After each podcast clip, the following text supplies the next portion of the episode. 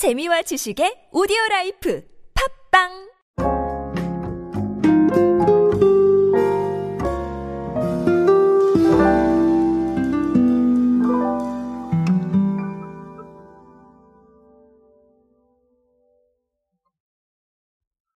과일 좋아하십니까? 아, 저는 사실 과일 싫어하지는 않는데, 먹어야 된다, 먹어야 된다 생각을 하는데, 아, 잘 사지는 않는 것 같아요. 참 이상하죠.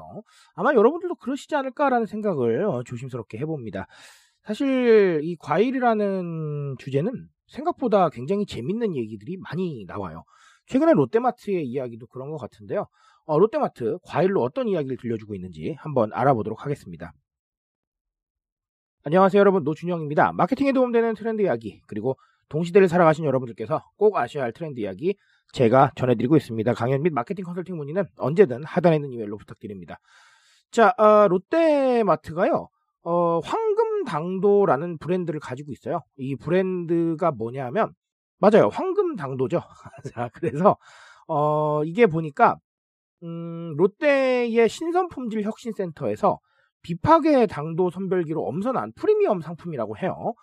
자, 그래서 2019년 2월에 론칭을 했는데, 어, 이게 지난해 말 기준으로 봤을 때는 매출이 약 20%가량 지속적으로 성장을 했다고 합니다. 자, 그래서 이제 황금당도라는 이 브랜드의 운영을 전년 대비 30% 수준으로 늘려서 운영할 계획이다라는 건데요. 자, 그러다 보니까 뭐 블루베리도 출시를 하고요. 오렌지도 출시를 하고요. 자, 그리고 5월에는 수입 포도하고 신품종 블루베리도 선보이고요. 이럴 예정이라고 합니다. 어, 그런데 공통점이 하나 있어요. 이런 과일들은 오렌지를 빼고는 사실 우리가 기존에는 아주 대중적으로 소비하지 않았던 신품종 과일 쪽에 조금 가깝습니다. 뭐 신품종이라고 해서 완전히 신품종을 말하는 건 아닌데, 자, 그런 쪽에 가깝고요. 하나 더는 우리가 일반적으로 많이 먹는 대중적인 과일보다는 가격이 조금 높아요. 네. 그렇다고 해서 뭐 사치품으로 느껴질 정도 그런 가격은 아닌데 우리가 일반적으로 먹는 과일보다는 조금 비싸다 이렇게 보시면 되겠습니다. 자 그러다 보니까 롯데마트가 바로 small luxury라는 얘기를 꺼냈어요. small luxury라는 거 뭔지 아시죠? 아 그래서 어, 조금 좀 작은 사치인데 나를 위해서 소비하는 이런 것들이죠. 좋습니다. 아, 이런 것과 함께 제가 기존에도 한번 소개드렸어요. 전통 품종 과일들보다 신품종 과일이 더 많이 나갔다라는 통계가 있다. 자, 그런 성장세를 다 감안을 하면, 자, 이 과일들이 품고 있는 얘기가 생각보다 많다라는 겁니다. 어, 쉽게 생각하시면 돼요. 일단 첫 번째는 small luxury 볼까요? 맞습니다. 제가 지적해 드린 대로, 어, 이런 과일들은 우리가 익히 먹던 과일들보다 조금 비싸요. 자, 그런데 그렇다고 해서 뭐 너무 부담돼서 못 먹을 이 정도는 아닙니다. 애매하게 합리적 프리미엄 상황을 노리고 있다는 거죠. 자, 그래서 어, 나를 위해서 소비를 하는 겁니다. 어, 오늘 과일 맛있는 거 먹고 싶은데 한번 신품종 맛있다는 거 한번 먹어볼까 라는 것이죠.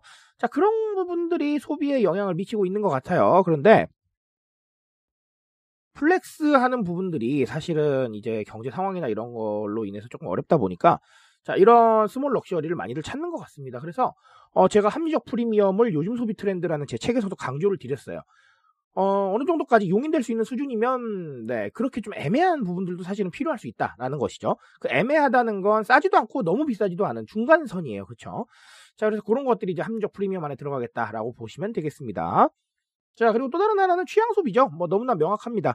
아까 제가 전통 과일류보다 신품종 과일류들이 더 많이 팔리고 성장했다라는 얘기들을 드렸는데, 자, 그것도 취향 소비입니다. 사실은, 음, 각자의 취향에 따라서 내 입맛에 맞는 과일을 찾고 있는 거예요. 어, 일반적으로 과일이 이거, 이거니까 이거 먹자. 이게 아니라, 어, 과일이 이런 것도 있네. 내 입맛은 이게 더 맞는데? 자, 이런 것들이죠. 사실은 그런 상황이기 때문에 우리가 이 소비라는 것들을 하나의 해결된 현상으로 보기는 이제는 어렵다라는 겁니다. 굉장히 중요한 포인트예요. 자, 그러다 보니까 이제 회사들, 어, 기업이나 브랜드들이 하나만으로는 승부하기가 어렵다는 거죠. 그러니까 대중들의 취향도 읽어야 되고 그 취향에 따라서 어떤 선택기를 줄 것인가도 고민을 해야 되고 이런 상황들로 나아갈 수밖에 없다라는 겁니다. 제가 그래서 늘 강조드리잖아요. 어떤 A라는 회사가 있어요. 근데 B라는 제품이 엄청 잘 팔립니다. 그래서 B만 계속 만들어내요. 자, 옛날 같았으면 괜찮겠지만 지금은 그걸로 안 된다는 거예요. 왜냐하면 B를 싫어하는 C를 네, 선호하는 사람도 있을 거거든요. 자, 그러면 그 C를 선호하는 고객들은 딴 데로 가버릴 거예요. 자, 이런 고객들을 가지고 고객 풀을 넓히려면 결국은 C도 준비하고 D도 준비해야 된다는 겁니다. 그런 상황으로 소비가 나아가고 있다는 걸 좀 기억을 해 주셨으면 좋겠어요. 사실 제가 늘 말씀드리지만 1,000명이 존재하면 1,000명을 다 만족시킬 수는 없을 거예요. 그건 불가능해요.